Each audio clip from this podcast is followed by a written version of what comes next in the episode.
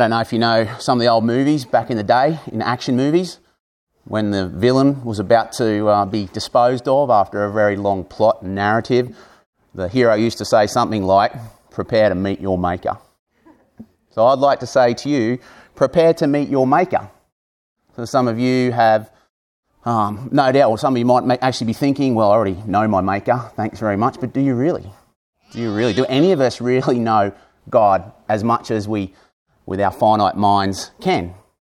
I don't think so. I think there's much more to discover about God. And so we have over time, I guess, struggled with the idea of there's such a big Bible, where do you preach? What do you preach from? And so this is a way of answering that, which is to say, let's look at the Old Testament. Let's start there. Let's start with sort of a guiding trajectory, which will be the characters of the Bible. And let's put ourselves in the feet, in the shoes, sandals, whatever, of those characters as they meet God and try to experience what it's like to meet God. There's a phrase in the Bible that repeats many times about seeking the face of God, which is interesting when you think about the fact that the Bible also says that no one has seen God. And so we put those things together, and you see the little motif up there that we've come up with, which is the Meet God Almighty mega series, where mega stands for Meet God Almighty. And you can see on the left it's seeking the face of God, finding the face of Jesus. And when I was trying to put this graphic together, I was listening to some good cello music and felt inspired and just started to think about that. And I even liked the picture because the guy's kind of staring up into the stars, kind of the mega cosmos, thinking about God. Right behind him, seeking the face of Jesus, and the earthy part is, is Jesus. And this is the Christian story, isn't it? It's that God is the God of the cosmos, and yet He has come as a man, and His face can be seen in the face of Jesus. We're told in Hebrews that in previous times it was the prophets and you know all the scriptures that used to point towards uh, God, but now the ultimate impression, the ultimate representation, the ultimate personification of God Himself is Jesus. So whatever we see in Jesus, whatever stories, whatever insights He has, we should be able to pick up, in, uh, up on in the Old Testament in God. We should see similar characteristics, similar values, and so forth. So, this whole series, I'm, uh, preachers say they're excited. It's not so much excited, I'm a little bit scared. I'm a little bit scared of what we might find there because we have to deal with some pretty troubling things at times. So, we're actually going to have a sub series. It's going to be mega on a bad day, meeting God Almighty on a bad day. A bit of a play on words, but we're going to deal with some of those issues that uh, atheists often attack the church over genocide, uh, patriarchy, all those things. They're all going on the table. That's why it's scary, right? But if we really believe that God is the ultimate representation as found in Jesus, or Jesus is the ultimate representation, the ultimate impression, that, that very word in Hebrew struggles to get the true meaning across. If we really believe that Jesus is God, I'm not afraid. I'm not afraid to, to, dive into genocide and patriarchy and the other things that atheists want to accuse us of in the scriptures. I'm not afraid of that at all because I've got the cross. And every time I'm going to come back to the cross, I'm going to come back to those nail scarred hands, and I'm going to say, What do you do with this? What do you do with the great God of the universe, the mega God who has done that? And I encourage you in your own doubting times to continually come back to the cross and the open tomb. So, this mega series is mega in more ways than one. Today, uh, I want to preach to you the first, ser- uh, first sermon from that series. It's going to be over two years, maybe it'll even be more, maybe it'll just be multi year, I don't know. But we're going to go through the Old Testament from start to finish and then get into the New Testament, seeking the face of God, finding the face of Jesus. We begin in Luke 24. You might want to turn there, verse 13. To many of you, a very famous passage, maybe a, a great story such a wonderful story. There's so many kind of like twists of irony in there, drama, humour. Uh, it's the road to Emmaus story. As we know, that comes after the resurrection. There's two disciples walking along the road from Jerusalem to Emmaus, about 11 clicks, 11 kilometres. So it takes probably a couple of hours, and suddenly there's this figure, this stranger, walking with them. And Luke, kind of with a bit of a twist of irony, he tells us that it's Jesus, but he also makes sure that as he writes that story, we know what they don't know, and we know that they don't know. That's what kind of makes the story work so well. They don't know it's Jesus. So, anyway, today I've called this sermon the Fellowship of the Burning Hearts, and that may be a phrase that's fairly familiar to you. There's a podcast, there's a whole uh, book series about it. We'll talk later about where that quote came from. But what I wanted to start off with is ex- assumptions, expectations, and reality. Just think about those words assumptions, expectations, and reality.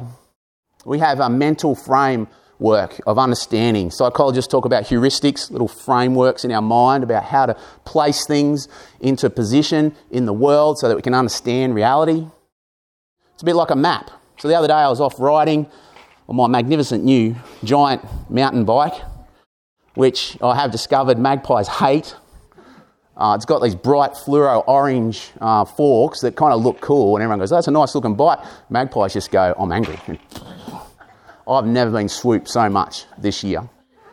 Never in my life have I been swooped so much as this year in 2018. I don't know why the magpies are so angry this year. Perhaps it's just reflective of what's happening in the world. I don't know. I mean, it was so bad.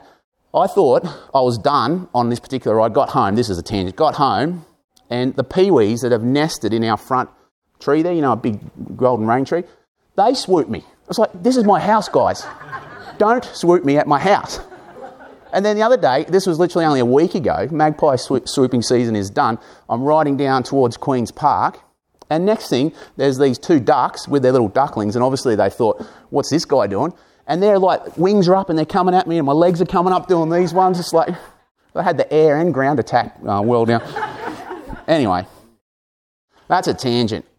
What I want to say is I went out riding, went off down the range there, haven't been down this particular way for a while, and I didn't really know all the tracks that well, but I thought, you know what, I've got Google Maps, I've got Apple Maps on my phone, which is hooked up to my bike, I've got Navigon, which doesn't even need the internet to work. There's no way I'm getting lost today.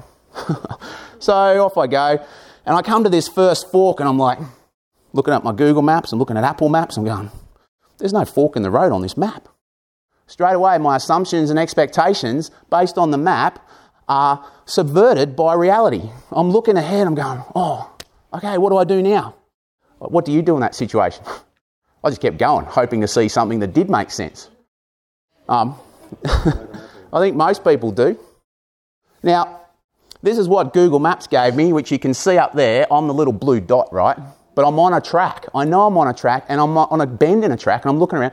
There's no bend in the track. Google Maps is showing me that I'm not even on a track. So again, I'll, I'll just keep going until I see something navigationally useful. But pretty soon there's like big hills, there's ruts. It's all getting really difficult. Gabe's smiling because he's probably seen this particular track. Um, and I'm just thinking to myself, why doesn't this map match up with reality? Then I get to this track that I thought I was going to go along, and it says no access, private property, keep out. I'm thinking, I'm feeling very unloved, very unwanted. And I'm in the middle of the bush, and I'm continuing flipping back between the maps, going, what is going on here? Then Google Maps comes up very handily. Explore food and drinks nearby. I'm like, the only food I've got nearby is a squash muesli bar in my uh, pocket and some water bottles, which are getting empty, getting emptier by the minute because I'm sweating my backside off and just all the water's going down. And it's like Google, you've got no idea. You've got no idea. I can't explore food and drinks around me because I don't know where around me is. Um, so thanks very much, but nick off kind of thing. Um, anyway, so again, assumptions, expectations, that's me, wondering how I'm going to get out of this mess. Um, I'll talk about that later.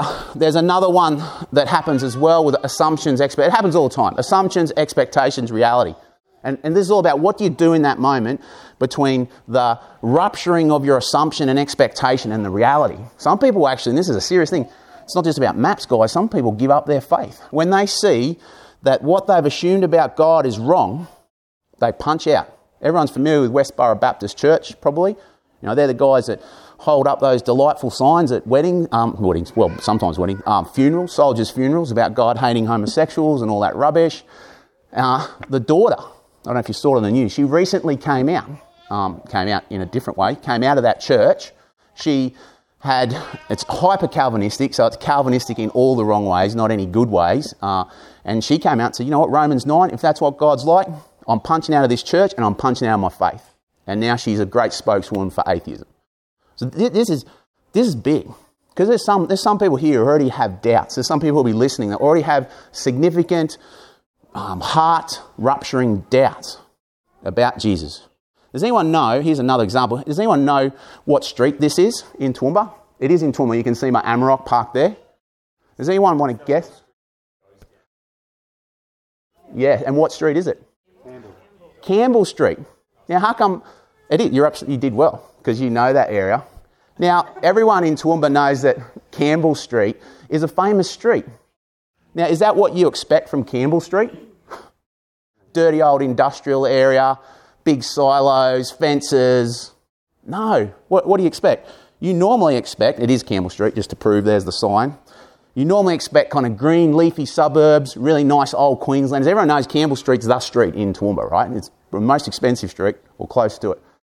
Um, again, assumptions, expectations. You're at the wrong end of Campbell Street. You're going, this is not Campbell Street.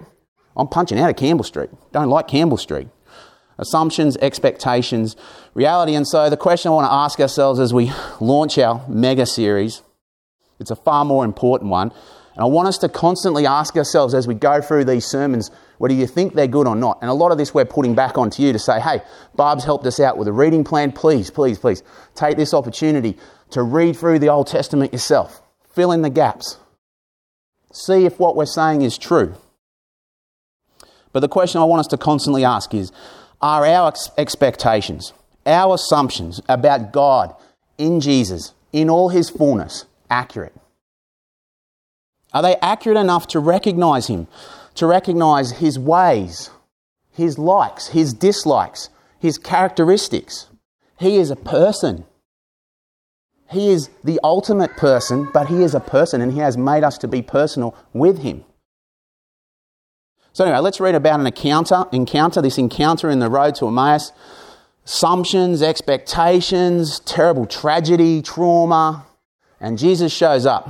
Reading from verse 13 in Luke 24. Now, that same day, two of them were going to a village called Emmaus, about seven miles from Jerusalem. They were talking with each other about everything that had happened. And as they talked and discussed these things with each other, Jesus himself came up and walked along with them. Just, like, just imagine that. You're just walking down, I don't know, you're walking out to Oakey or something, and you're on one of those dirt roads out the back. You're with a friend, and Jesus starts walking with you. Well, the, the Bible doesn't even.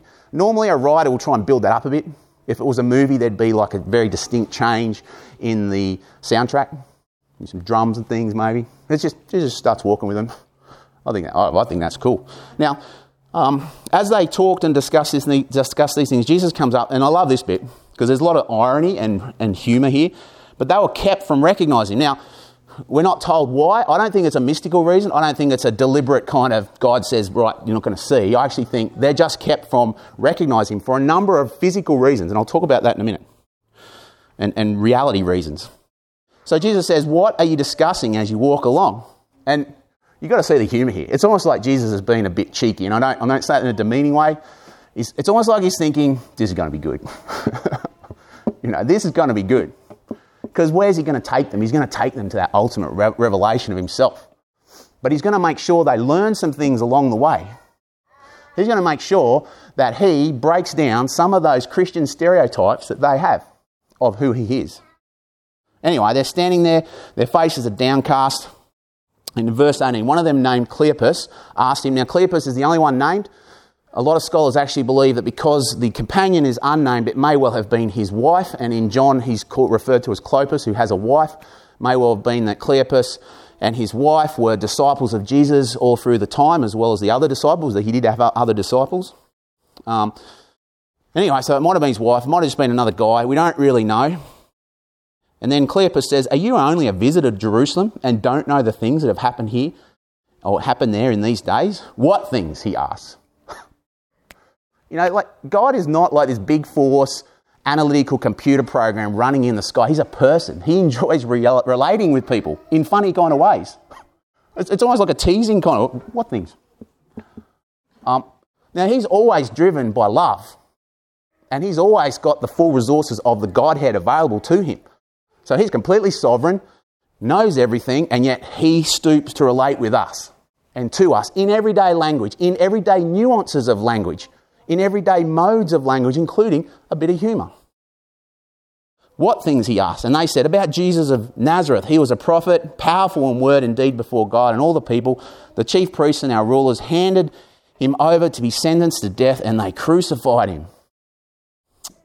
But we had hoped that he was the one who was going to redeem Israel. And what is more, it is the third day since all this took place. In addition, some of our women amazed us, astounded us, flabbergasted, surprised. They went to the tomb early this morning, but they didn't find his body. They came and told us that, we, that they had seen a vision of angels who said he was alive.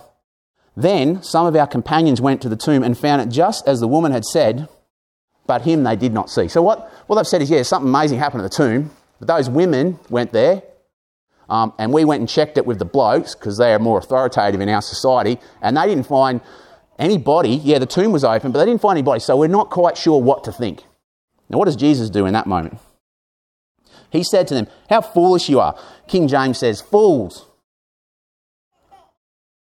You are slow of heart to believe all that the prophets have spoken. Did not the Christ have to suffer these things and then enter into his glory? And beginning with Moses and all the prophets, that's a metonym for the whole Bible, he explained to them what was said in all the scriptures concerning himself. And as they approached the village to which they were going, Jesus acted as if he was going further, but they urged him strongly, Stay with us, for it is nearly the evening, the day is almost over. So he went in to stay with them. When he was at the table with them, he took bread, he gave thanks, he broke it and began to give it to them. Then their eyes were open and they recognized him and he disappeared from their sight. They asked each other, Were not our hearts burning within us while he talked with us on the road and opened the scripture to us? I'm just going to pray, Father, in this next 15 minutes, teach us, lead us, speak to us through your Holy Spirit. You actually deserve fired up hearts. May that be so today in Jesus' name. Amen. I want to springboard off two questions that springboard off these two verses. First one is in verse 16. They were kept from recognizing him. My question simply is this is why did they not recognize him? Question number one. And then the second question that springboards off this verse, then their eyes were open and they recognized him. So something has happened along the way. They don't see him, they don't recognize him as God, as the Messiah, as Jesus, as the resurrected one and then something happens. And this is a bit of a parallel with our journey through the Old Testament. It's going to be, we kind of know him, but we want to see his face, we want to know him better, and there's a bit of a progression we have to go through. So, why did they recognize him? Um, we'll get to that later. I've got this, oh, it's like a picture burning in my head, an image, and I've never even seen it. I've never seen it for real, and yet it's so powerful, and I'm so looking forward to sharing it with you. I even put a little smiley face here. Um, but firstly, why did they not recognize? Just two reasons. Just two reasons. And again, you fill in the blanks yourself. I'm not going through every part of this magnificent passage, but you, you look at yourself. Why, why not? So, why didn't they recognize? As they talked in verse 15 and discussed these things with each other, Jesus comes up to them, and then in verse 17, he says, or the Bible tells us, that they stood still and their faces were downcast. That literally means they were grim gloomy, they were sad. They were actually traumatized because of what they'd seen. And that's my first point the map. The map in their heads said Jesus, Redeemer of Israel. Jesus, Messiah, reigning king, kick butt Romans, that kind of stuff. And what had they just seen? Circumstances flood in, all bloody and red, you know, crown of thorns, nails, circumstances killed that hope, killed it completely. You know, what they saw instead of that crowning, that crowned king and that redeemer was nails, a spear, a jagged crown of thorns, blood, screams, anguish, torture, rasping breath, and then death and a tomb closed over. You, you should never underestimate the power of circumstances over your faith and over your hope. You know, here hope is killed, but faith and love are always collateral damage once hope goes. Always. You can't believe in something or love something you have no hope in. Chief priests, the Pharisees, the Roman Empire, they put Jesus to death, and in so doing, they killed hope. So, how, how could this be the Redeemer? Would have been the question. How can this be the Redeemer up on the cross, dying? You know, we say that word redeemer based on thousands of years of church history, which is all to do with Jesus saving us from our sins. But back in the day, redeemer simply meant someone who could come to a slave market and save that slave, or someone that could come and get rid of an oppressive king over a nation that they'd put into slavery and redeem them. How can that be? They would have been saying. They didn't recognize him because of circumstances. Now, consider right now when you imagine some of the circumstances you might have to go through in the future or that you have been through. There's a big difference between the reality as imagined and the reality as felt. And you know, we learned last year in the last week in the more and more sermon about how God's going to give us more grace. You're going to need His grace. You're going to need His walking with you. You're going to need Him to, to come alongside you. You are not going to do this on your, on, your, on, your, on your own power and your own strength. Bad circumstances can come in and rupture your faith if you are not abiding in the Lord Jesus Christ, as He has told us to do. Abide in me, and you will bear much fruit. Second reason why they didn't recognize Him. It's a very simple reason. These are very simple physical reasons, guys. And I could show you from an aviation perspective over and over again why people don't see certain things at certain times because of expectation. It's a powerful thing. The second reason is in 25. He says, How foolish you are. As I said, that means literally fools. Slow of heart to believe. Sounds a bit harsh. What's really interesting here is in the Greek, fools actually literally means without nous. Now, I always thought nous was a Aussie word, Aussie slang word, you know. Get some nous about you. It's actually Greek and it just simply means mind. And so when he says fools, it literally means without a mind. you people here without a mind, really what he's saying is, you people here, why are you not thinking? Why are you not thinking? And then where does he steer their thinking? Where? To the scriptures. You are slow. You are without nous. Get some nous about you. Think about the scriptures, guys. Think about them. You know, it's so easy to excuse ourselves because of unbelief, because it seems like one of those hairy fairy kind of things, you know? And so often we go, oh, well, I don't believe. I'll wait for the lightning bolt moment and then I'll believe. No.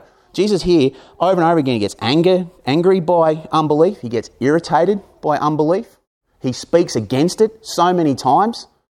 He fully expects, and he's the Son of God, that you shouldn't be unbelieving in the natural course of things. You should be believing, particularly when you've got the scriptures. Now, maybe it's because we are often deliberately ignoring our own impending reality check with death, so these kind of things just aren't that important to us. So we don't go and seek out every possible religious answer to that fact that we're going to die. Instead, we go to our news feed and we see what's trending on social media. We start working out what kind of house we have to buy and what we have to do, and all those things aren't bad in themselves. But if they're distracting us from truly seeking out, getting some nous, thinking about things. That's what I want us to do in the mega series is get some nous about us, spiritual nous. Think about the Bible, think about our unbelief, open up our hearts and go, what, what kind of hardnesses are here? What kind of distractions? And then we see in verse 27, what does Jesus do about them? He begins with Moses, all the prophets. That's, again, that's just a phrase to describe all of the Old Testament. And what's it say there? In all the scriptures, he explained to them the things concerning himself.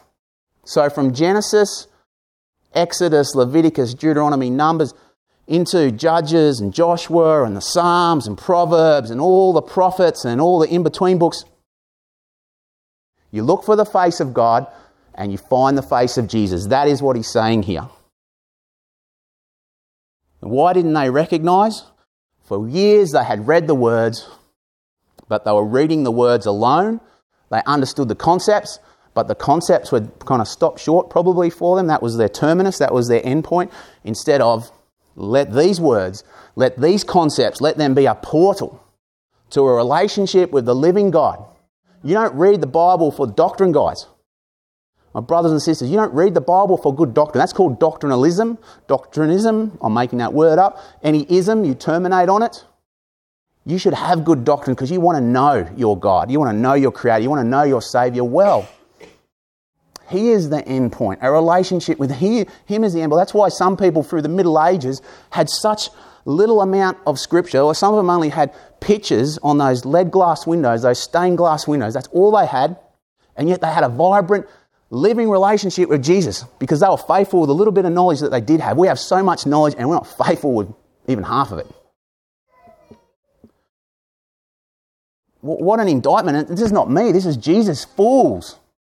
People without nous. That's what he's saying. I pray that as we go through the mega series, that's not us. That's not us. I pray that just as Jesus comes and walks with these two disciples, that the Holy Spirit will come and walk with us and teach us. Because that's really what this comes down to now. Those disciples are long dead. That moment has passed in history, it's gone. Now is what matters.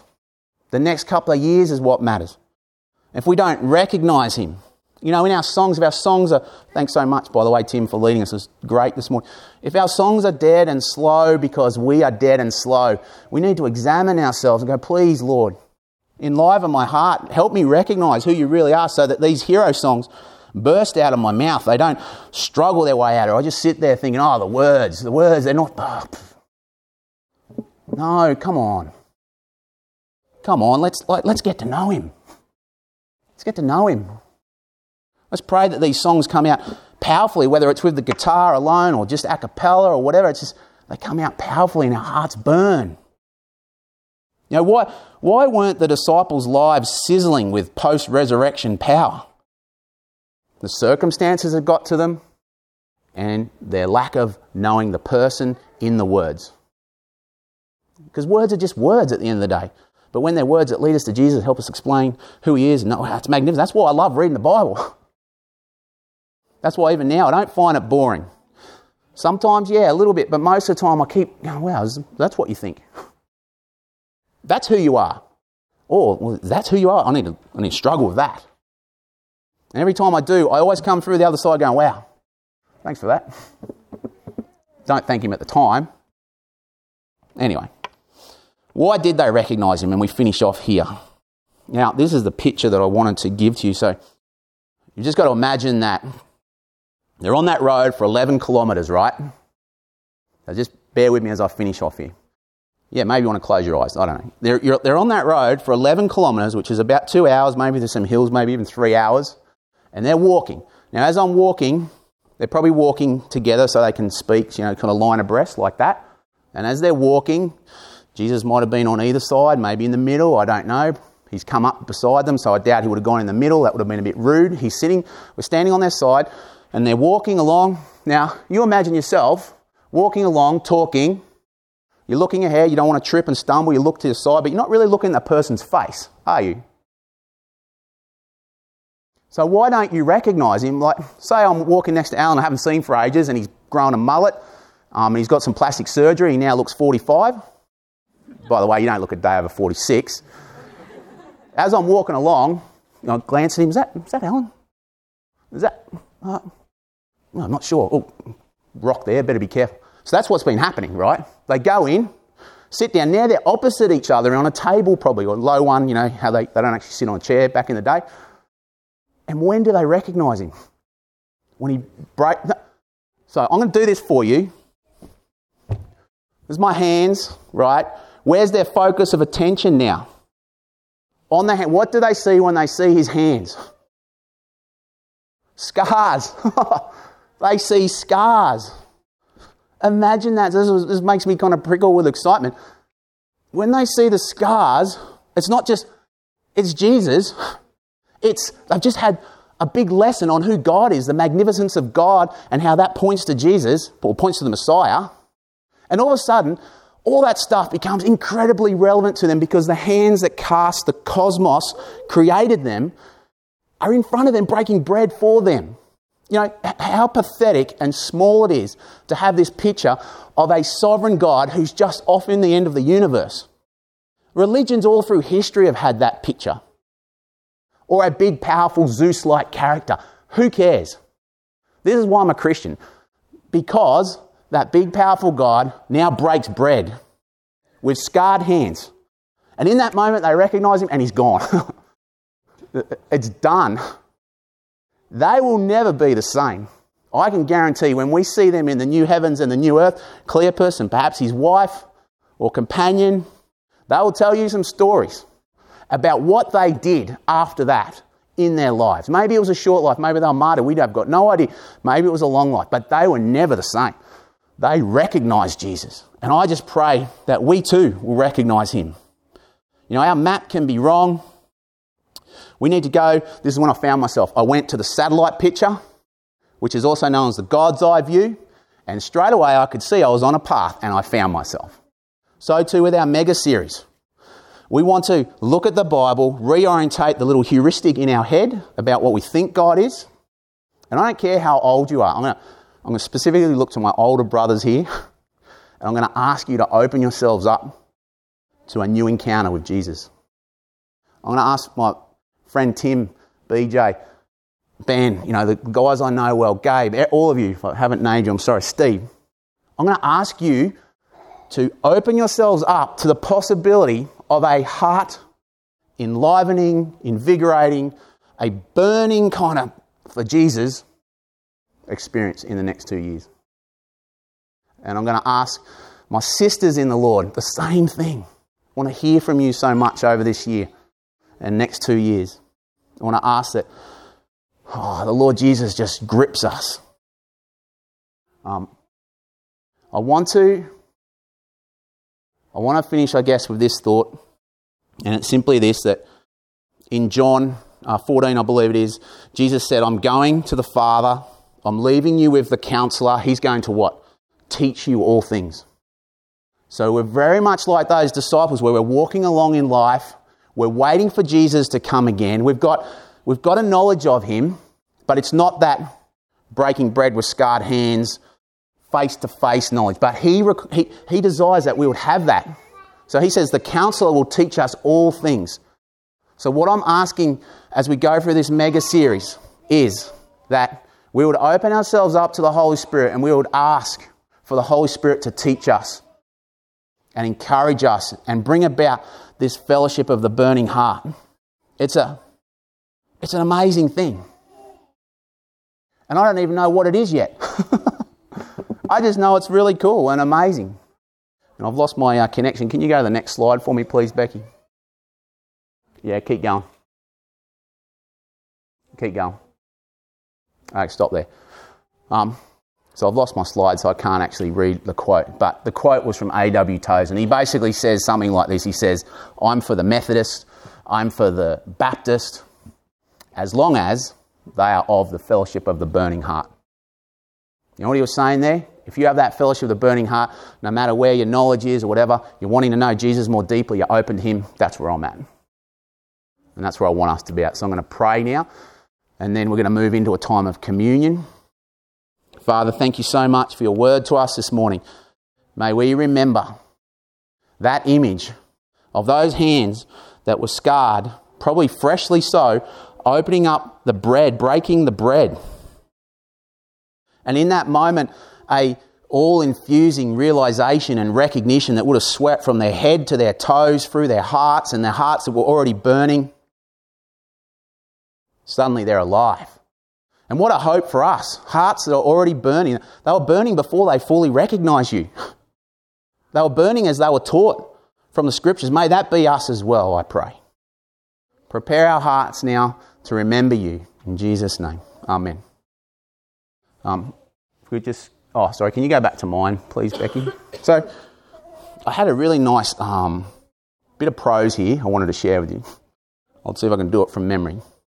As we come now to the table, again, imagine that scene of the hands, right? Now, these are the hands, if we are true Christians, these are the hands of God. So, these are the hands that created the cosmos. These are the hands that have knit together your DNA that makes you who you are. These are the hands that have named constellations, have set planets and moons. We're finding out there's more and more of them all through the universe. These are the hands that all through the Old Testament delivered his people. These are the hands that we remember now, the hands that have come for us, the hands that are scarred. So I encourage you to just think about that a little bit as we come up and take of the bread, and then we'll keep the cup together. And then also think how you can share afterwards with your brothers and sisters some insights or whatever, and I'll put the other slides up shortly. So, in your own time, come forward. This is Christ's body broken. Think, uh, you know, 2,000 years ago, probably a, not a loaf like this, but certainly a loaf of bread being broken, you know, being recognised. The blood spilt for us. Uh, in your own time, come and partake. Okay, so there'll be four questions. Uh, you can see we've finished a bit early, and the reason for that is is that we really want to hear more from you, but we recognise that with the prayer and share time, you come from a busy week out there, a distracted week, you might have fought in the car or whatever. And there seems to be, through any church service, I think that's done well, a bit of a softening, a bit of an opening up. Happen through the song, prayer, share, but mainly we believe it happens through the word, through the preaching of the word. So, what we wanted to be able to do just for 10 minutes or so, and sometimes there may be nothing, other times there might, might go on for hours, I don't know. Uh, we've got to be mindful of what goes on in creation, Sunday school, of course. But that'll be a bit of a format we try for a while. And there's four questions I've come up with. The first one is Do you have a song to sing? We want to get a new program. And you might be thinking, because I know this happens for Barb and other people as well, oh, this song, this song fits. Wish we could sing it. So we'll put that question first, right? And then whoever's up the back, when if someone says, Yeah, let's sing Amazing Grace. Well, what's the song we're about to sing? I praise him. Yeah. I praise him. Someone scurry away, find the slide or whatever on this new program. Second thing, I'll go to the second. So then there's other three questions, so they can do that. Do you have a question to ask? And I really want you to be I'm not. This morning when I prayed, I prayed the psalm which says, Oh God, put a guard over my mouth, keep watch over the doorway of my lips. Because oftentimes, well, not oftentimes, sometimes I can say things that are just me. And so what that means is I'm fallible and human, even though I preach from the authority of God's word. I believe that you have, you too have that same authority. You have that same Holy Spirit. So if you have a question, it might just be, hey, did you see that? Or when you said this, it sounded like that. Or, you know, but all leading us to what? Not so that you can show me that your knowledge is better than mine or that I've done something wrong. It's so that, hey, Adrian, can I help you help each other um, become more and more a fellowship of the burning heart. Does that sound cool? So does anyone have a question? Before we go to the next two questions? And it's always hard to be the first one. but if there's nothing burning, oh, there is. Though, see what I did there? That was a pun. Oh, okay. Go to the next. Go to the next slide. No, it's definitely not an insight. Come on. Maybe I should just make comment to share. Yeah, this comment. Yeah. You know, No. I wish I could Hmm. throw it all. We call it hard, hard. No, there, I really have. Yeah. Yeah. Yeah. Yeah. Mm. Yeah, yeah. Yeah.